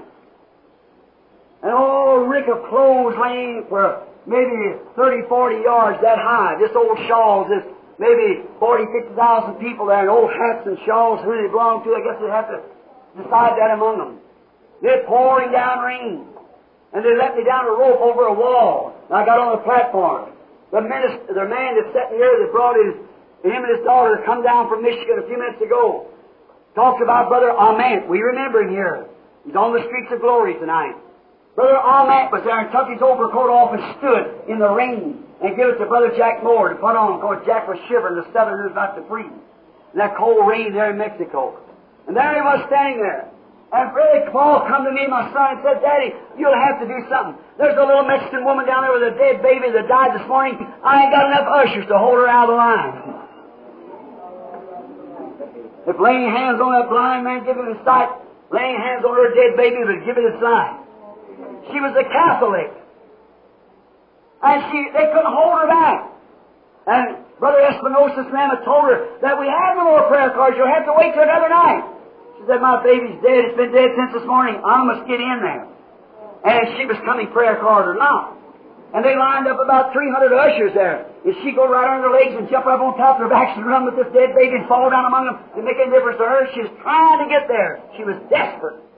God had spoke to her heart that the God could give sight, could give life. Oh my. She was desperate. Something was burning in her. Oh, sick people, you let that burn in you for a few minutes. Watch what happens. That kind of a desperation. The God that could heal this little boy the other night could heal that man's cancer, heal this man this, this last night, get all the tens of thousands. He that undisputable evidence, raising the dead and healing the sick and everything else. If he's God can do that, he's God yesterday, he's God today. Get desperate. Then you'll get something done. Then in that desperation, she kept rushing. I said to Brother Jack Moore, I said, she don't know me. She's never seen me. She don't know who it is up here on the platform. That little Catholic woman not couldn't speak a word of English. Then how does she know who is? I said, go on down, pray for the baby, and that'll satisfy her, and she'll go on. Said, they won't call. It's just constant roar down there. She'd jump up and everybody be screaming. She'd run over top of her shoulders and fall right down among them. She'd gain a few feet, and then they'd try to put her back out, and here she come out between her legs, holding this baby, upsetting the ushers and everything else. They're making her, she's getting up there. She had to get there. It don't make any difference what it was. She was going to get there. Had to minister. Now, isn't that just a story like the Shunammite woman? Only that wasn't 3,500 years ago. That was about three years ago or four. See? They can be the same thing tonight. When the same desperation rises, I'll throw love and faith up there to the battlefront to claim what you want. Because it's a promise of God that you can have it. That's exactly right. I turned. Me, the minister, uh, the evangelist at the place. I turned. I felt sorry for the woman, but there's no desperation. See? I turned and thought, well, dear Brother Jack will pray for her. That, that settles it. I turned and I said, as I was speaking, now faith, I looked out there and there was a vision.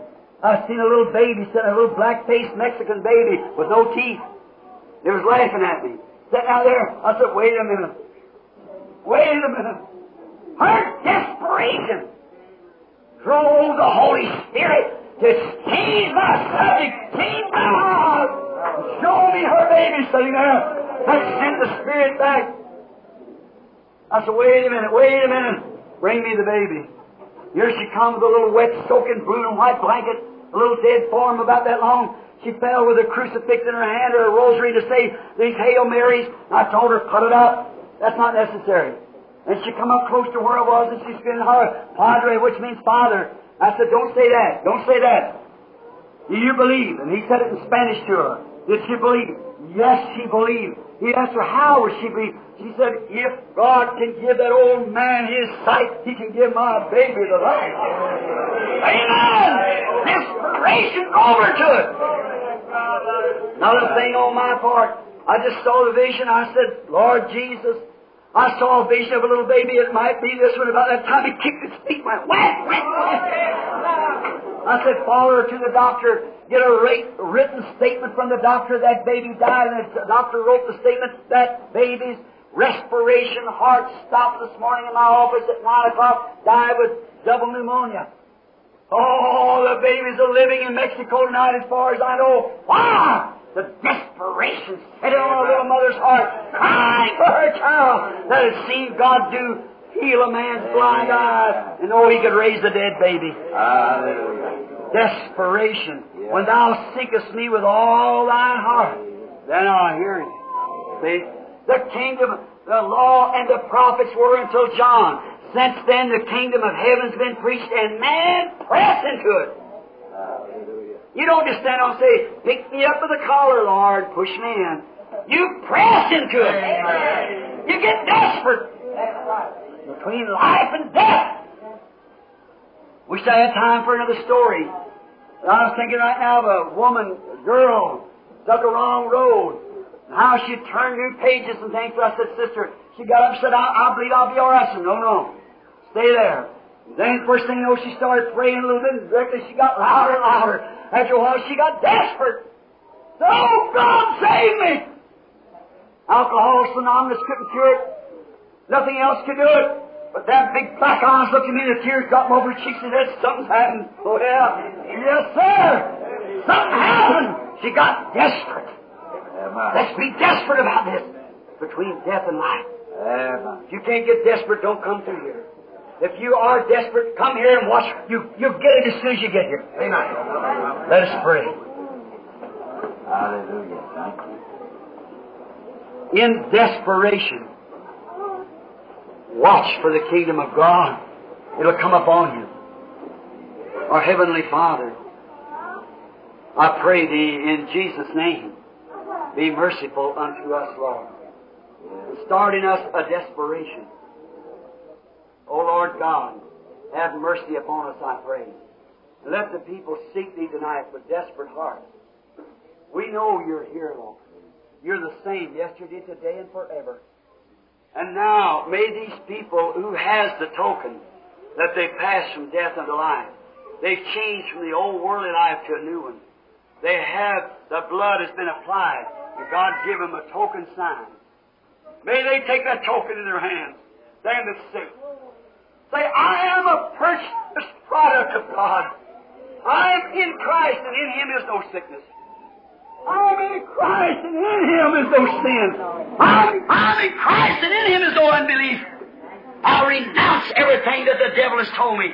I take my token that my He was wounded for my transgressions, He was bruised for my iniquity. The chastisement of my peace is upon Him, and with His stripes I was healed. And I now hold the token that God has recognized me, that per- perfect person, purchased by the blood of the Lord Jesus, and I hold the token of His death in my hands because He has raised again, and I am His and He's mine. I go with determined faith that from this night on I believe God, and I'll be healed when I get there and meet the requirements because the last words that fell from His lips was this. If they lay hands on the sick, they shall recover. Hallelujah. Grant it, Lord. May a desperation set in, for I ask it in Jesus' name. Amen. I can, I will, I do believe, and I will, I do believe. I can, I will, I do believe that Jesus heals me now. Oh, I can, I will, I do believe. I can, I will, I do believe. Just think I'm determined. I can, I will, I do believe that Jesus heals me now. You believe that? I'm determined. I'm determined by the grace of God that I'll never stop until that something strikes me. And I'm going up there to have hands laid on me. Now God has never failed us. Now I believe the great physician now is near. I believe the God that wrote the Word. I believe the God that made the sacrifice. I believe the token of the God that cleanses us from sin tonight, the token His own life is here with us. I'll be with you even to the end of the world. Amen. A little while the world seeth me no more, yet ye shall see me. Hallelujah. For I will be with you, even in you, to the end of the world. You believe that? I'm trusting in Him. I believe that He will do it. Don't you? Amen. Now, as soon as I start that, I see visions appearing. Amen. Great visions of the Lord. Speaking great things. Amen. If I start that, we'll be here all night. I'm going to believe it. You believe? Amen. Amen. I believe with all my heart. The little lady sitting out there from Brother Palmer. She's a stranger to me. She is from Georgia and she's suffering with a female trouble. And she believed that God will make her well. He'll do it. I've never seen a woman in my life, but that's what's the matter with her. That little woman, I don't know where she ever heard the message before or not, but while I was preaching here, I saw her. You just believe it and see if that's right. Amen. If you'll only believe, that's right. Lady sitting right back here with back trouble, suffering real bad. Name's Miss Wisdom. If you'll believe with all your heart, Jesus Christ will make you well. I never seen a woman in my life. But she's sitting there suffering. She's wearing a yellow dress. Is that right? Are we strangers to one another? Yes. All right, sir. You go home, be well. Jesus Christ makes you well. Uh, amen. Hallelujah. Another woman is just got that back trouble sitting over here. She's got back trouble. She's got a boy and he's got head trouble. That's right. Mrs. Parker is her name. And if you believe with all your heart in Jesus Christ, He'll heal you both. Amen. You're strangers. That's exactly right. Amen. Believe with all your heart. Here's an elderly man sitting back here from Michigan. He's having trouble in his ears, or he thinks voice is spiritual trouble. Is that right? You're believing that, that you don't know where's God or what He's talking, and you hear noises in your ears. I'm a total stranger to you. If that's right, raise up your hands, and that's what's taking place. It'll never bother you no more. Jesus Christ. Hallelujah. Do you believe? The great physician. Amen. I'd speak to you about Norway and you don't understand Norwegian language. All right, tell him to go home believing. Sister, if you know how to speak it, tell him his head trouble leaving. Now, you know I don't know him. He's come here from Norway to be prayed for. Go back to well now. Hallelujah. Oh, Jesus Christ the same yesterday, today, and forever. What is it? It's that pillar of power. It's that Holy Ghost. It's that token that Jesus Christ lives. And when people long ago saw him do those things, he perceived their thought because he is the Word, and the Word is sharper than a two-edged sword and a discerner of the thoughts and intents of the heart. Amen. I seen water flashing, and this young lad coming, he heard and read a book over there and wrote Norwegian. He got to understanding. Somebody spoke to him. He's having trouble, but if he'll believe with all his heart, the Lord Jesus is going to make him well. Come a long way to the fourth of that. Trying to press in. We'll lay hands on him in a minute. Do you believe? Amen. How wonderful. Oh, my. The great physician now is here. Sister, where is that sister Ungren at? And that other sister at the piano. I want you to come right quickly, if you will, and give us a song. That great physician now is near the sympathizing Jesus. Uh, I want the people that's on this aisle here that wants to be prayed for. Kindly come down on this side here, just one aisle at a time. Brother Neville, you do that if you will. Where's Brother Capps or one of those song leaders? How about Brother Ungren or Brother Capps or somebody? Come here and sing, lead this song for us, if you will. Was brother, where is one of those brothers at? Oh, all right, sir. That's good. All right. Everybody in prayer. Remember, desperation. See what desperation will do? Desperation will drive you across the sea. Desperation will drive you from another state. Desperation will drive you anywhere. A precious old father and his daughter with desperation tried to get in, come in, everything else, and set out anyhow. A few moments ago, the Holy Spirit delivered a thing here in the meeting, just before I got in here. Oh, the sweetest carol ever sung, Jesus,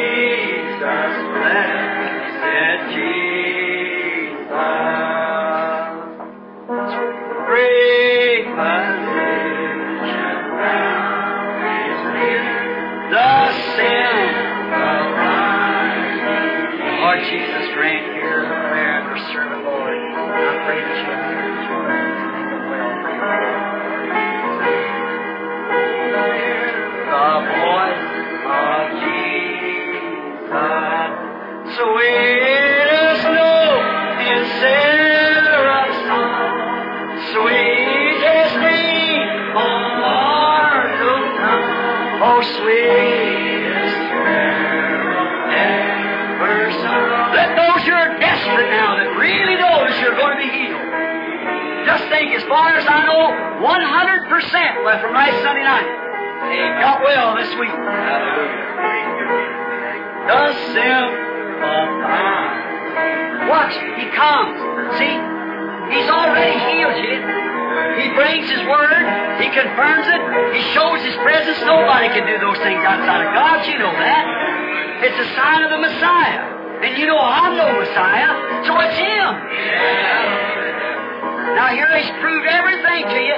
Now it ought to throw you into desperation.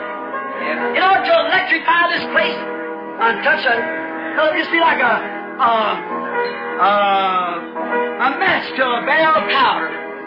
Certainly, and it ought to explode the faith and, and love and desperation driving people right into the kingdom of God to believe with all their heart. Do you believe now, every one of you?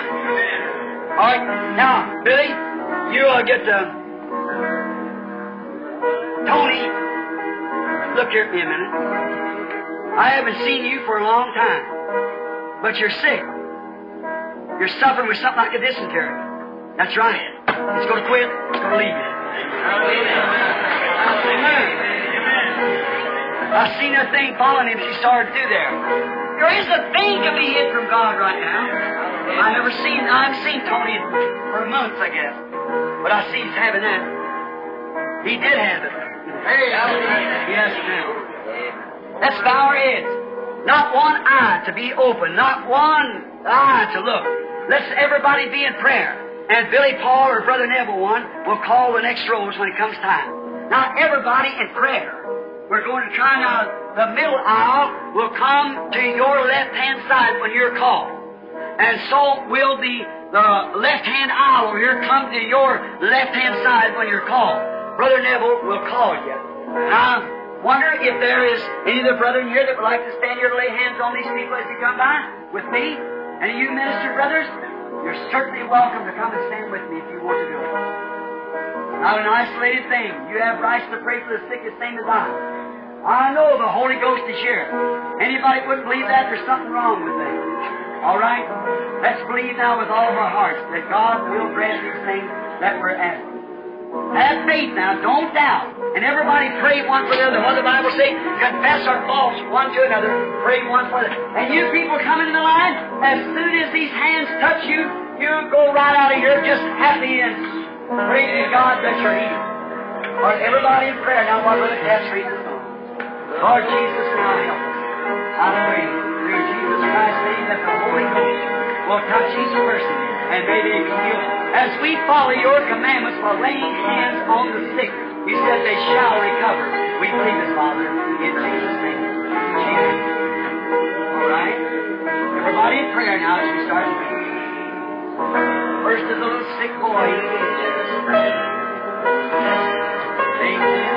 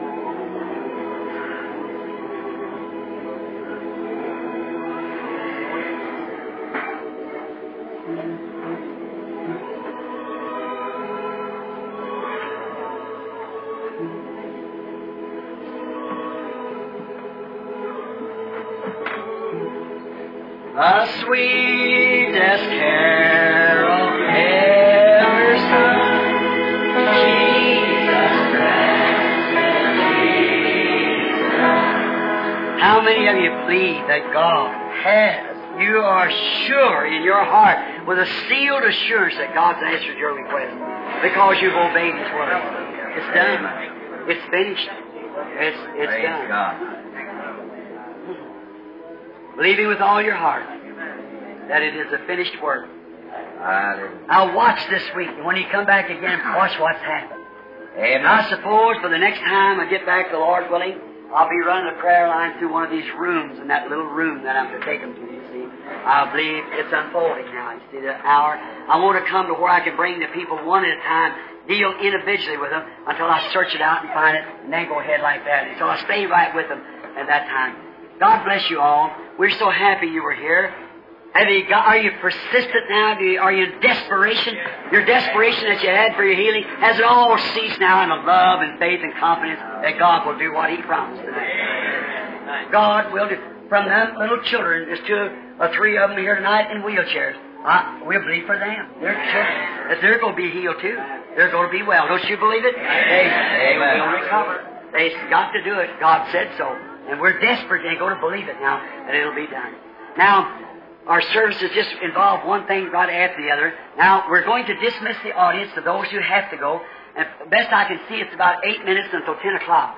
And if you have to go, we're, happy you were here. And we want you to come back and be with us. The rest of you, after we stand, will be seated again. And those who are going, go just quietly as possible. And then we're going to have the communion service immediately after that. You're invited to stay if you can. If you can't, God bless you. Pray for me. I'll pray for you. And remember, keep the token applied and be desperate to press to the kingdom of God. Amen. Now we're going to sing our dismissing song, if we can, and uh, take the name of Jesus with you as we stand. Name of Jesus with you,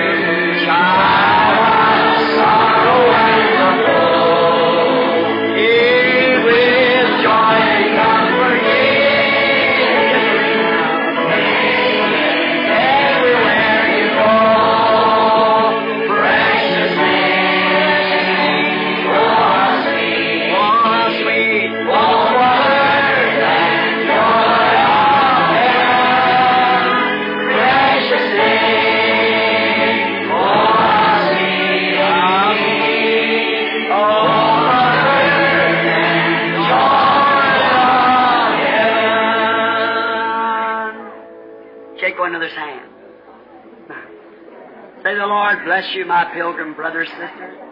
Hallelujah. Deeply, sincerely, reverently, and Christian friends at times of fellowship. Shake one another's hands, brother and sister. Hallelujah. God bless you all together. Wonderful. I love Him.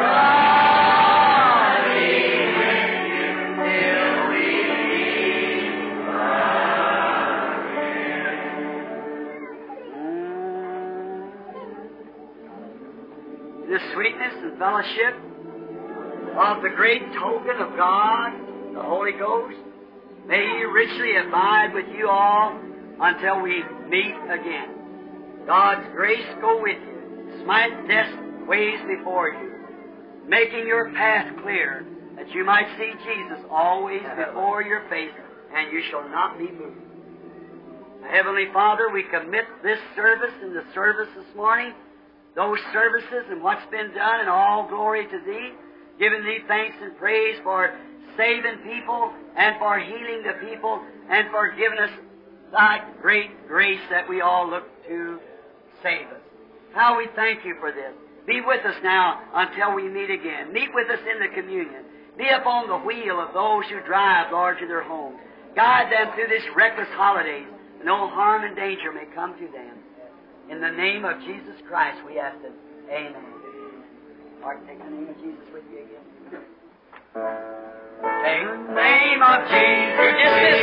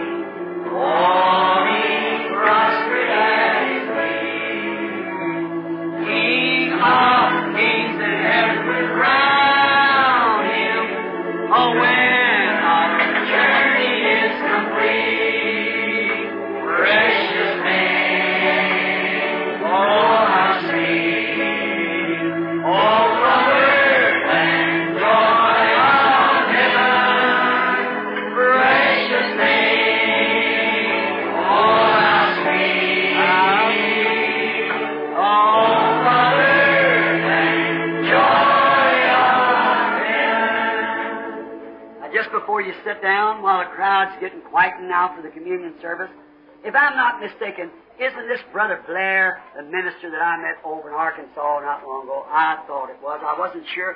You had up here for a dedication of child, a little one this morning. I thought, did I meet you not long ago here at um, Hot Springs, Arkansas? With There's uh, something was about to happen, and the Holy Spirit called it out. Was that right? Good. I just, uh, I had to think back, and I thought, that's that brother. I'm so glad you're here, Brother Blair. Now, I'm going to ask Brother Blair if he'll pray for God to make us uh, clean now for the communion that's fixing to take place. Will you, Brother Blair? Our great Creator, we listen to you this night. Thank you that you have been among us. Yes.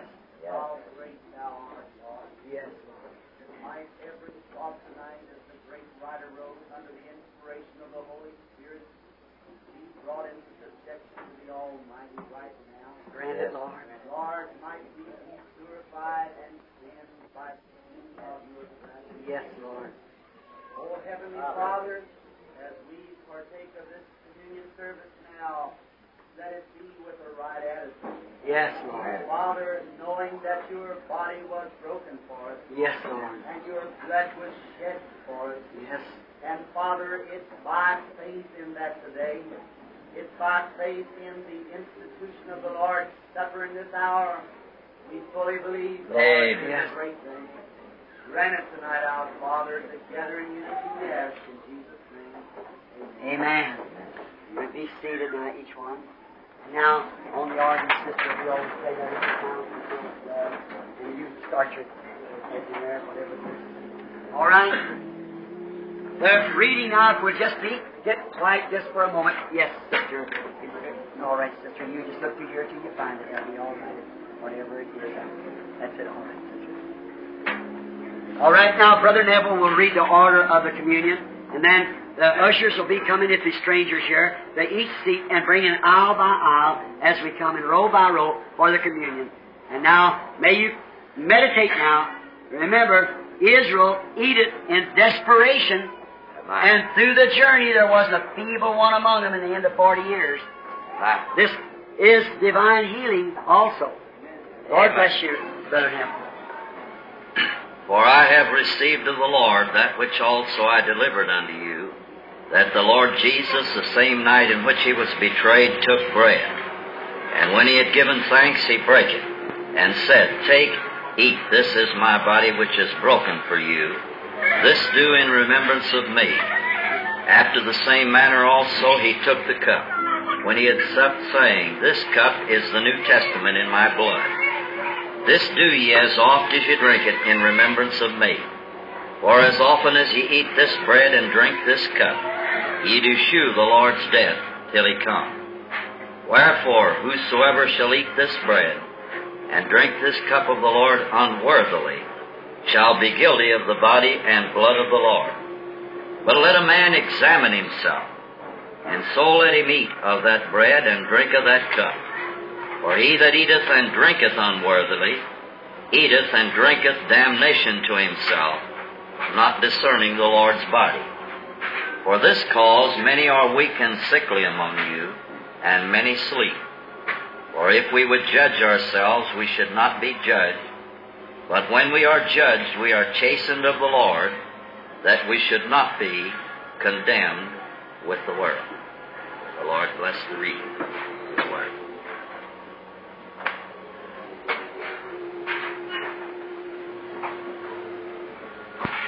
My whole kosher bread, wrinkled and broken, representing the body of Jesus Christ through, through this riven veil. We have access to the of holies. Our Heavenly Father, this bread has been prepared to represent that broken and torn body. May each of us, as we receive it, may it be as though we literally had did this act. And may we have the forgiveness of our sins and the access to the holiest of holies to live in your presence in our future life and all the days that we shall live here on earth and be with you in eternity forever. Grant it, Father. Bless this bread for that intended purpose. In Jesus' name, amen.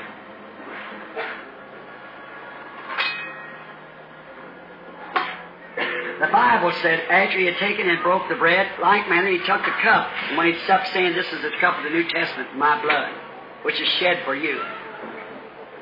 May the Lord grant His blessings upon this as we pray. Lord Jesus, I hold here the blood of the vine, the juice from the grape. And Father, it's to represent that precious blood that cleanses us, that from there came the token. I thank Thee for it, Father, and for this symbol. You said, He that eats and drinks this has everlasting life, and I'll raise him up again at the end time. We thank Thee for this promise. And Father, we pray that you cleanse our hearts together, that we will be worthy by the, our faith, knowing that in ourselves we are not worthy, but our faith will not fail, that we'll accepting perfectly the blood of Jesus Christ. Grant it, Father, and sanctify the wine for its intended purpose. May whosoever drinks this wine tonight and takes of this bread have strength for the journey that lays ahead. Grant it, Lord. May they be healthy and strong and filled with your Spirit till Jesus comes. Amen.